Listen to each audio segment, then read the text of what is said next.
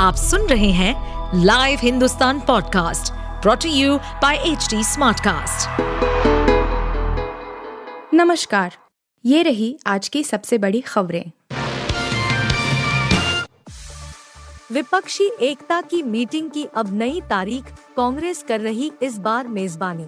पटना में विपक्षी जमावड़े के बाद अब कांग्रेस शासित राज्य कर्नाटक में जुटान की तैयारी है। कांग्रेस महासचिव के सी वेणुगोपाल ने बताया है कि अगली मीटिंग जुलाई के 17 से 18 को बेंगलुरु में होगी। उन्होंने ट्वीट कर इसकी जानकारी दी है।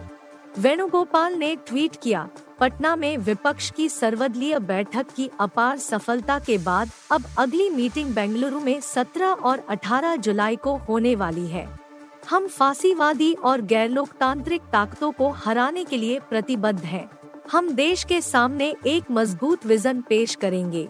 इससे पहले 23 जून को मीटिंग हुई थी, जिसमें ममता बनर्जी, लालू यादव, स्टालिन, शरद पवार, उमर अब्दुल्ला, महबूबा मुफ्ती और अखिलेश यादव जैसे दिग्गज नेता शामिल थे।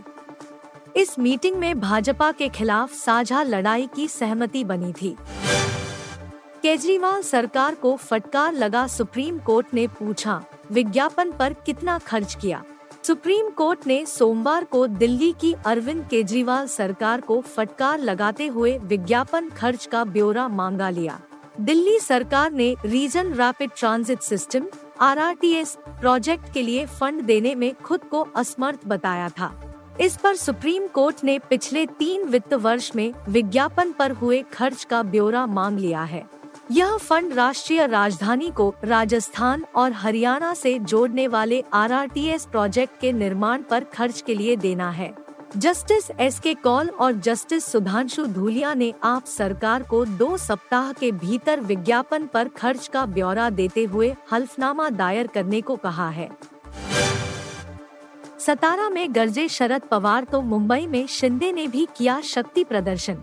महाराष्ट्र में रविवार को अजित पवार की एनसीपी से बगावत के बाद सोमवार को भी खासी हलचल है। इस बीच एकनाथ शिंदे ने शिवाजी पार्क में अपने सभी सांसदों और विधायकों को बुलाया है। माना जा रहा है कि एकनाथ शिंदे शक्ति प्रदर्शन करने वाले हैं। उन्होंने कहा कि अपने सभी विधायकों और सांसदों को तीन बजे मौजूद रहने को कहा है। इस दौरान शिंदे अपने राजनीतिक गुरु आनंद दीघे को श्रद्धांजलि अर्पित करेंगे और फिर समर्थकों को संबोधित करेंगे। यही नहीं, इस कार्यक्रम के बाद वह अपने विधायकों और सांसदों के साथ एक मीटिंग भी कर सकते हैं। बता दें कि अजित पवार की बगावत के बाद महाराष्ट्र में सियासी हालात काफ़ी गर्म है। आज शरद पवार सतारा पहुँचे थे, जहाँ उन्होंने भाजपा पर जमकर निशाना साधा। मनीष सिसोदिया को नहीं मिली राहत, दिल्ली हाई कोर्ट में जमानत याचिका खारिज। दिल्ली हाई कोर्ट ने चर्चित शराब घोटाले में मनीष सिसोदिया को राहत देने से इनकार कर दिया है। दिल्ली हाई कोर्ट में शराब घोटाले के आरोपी मनीष सिसोदिया की जमानत याचिका खारिज हो गई है। न्यायमूर्ति दिनेश कुमार शर्मा ने सिसोदिया की जमानत पर फैसला सुनाया है। अदालत सिसोदिया के अलावा उद्योगपति अभिषेक बोइनपल्ली बेनॉय बाबू और विजय नायर की याचिकाओं पर भी फैसला सुनाया है। अदालत ने इनकी भी याचिका खारिज कर दी है। प्रवर्तन निदेशालय, ईडी, द्वारा दर्ज धन शोधन के मामले में ये सभी सहारोपी हैं।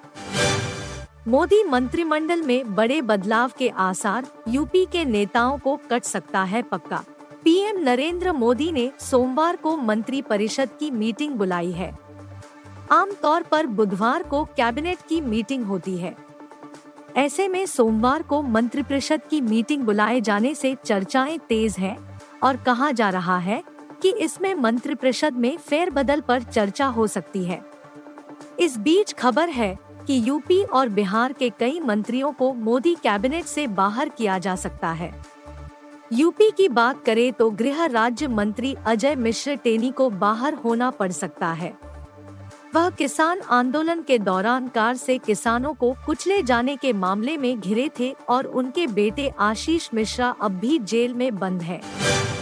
आप सुन रहे थे हिंदुस्तान का डेली न्यूज़ रैप, जो एच टी स्मार्ट कास्ट की एक बीटा संस्करण का हिस्सा है। आप हमें फेसबुक ट्विटर और इंस्टाग्राम पे एट एच टी या podcasts@hindustantimes.com पर ईमेल के द्वारा सुझाव दे सकते हैं। इस पॉडकास्ट पर अपडेटेड रहने के लिए हमें फॉलो करें एट एच टी हम सारे मेजर सोशल मीडिया प्लेटफॉर्म्स पर मौजूद हैं और और ऐसे पॉडकास्ट सुनने के लिए log on to W W W dot H T Smartcast dot com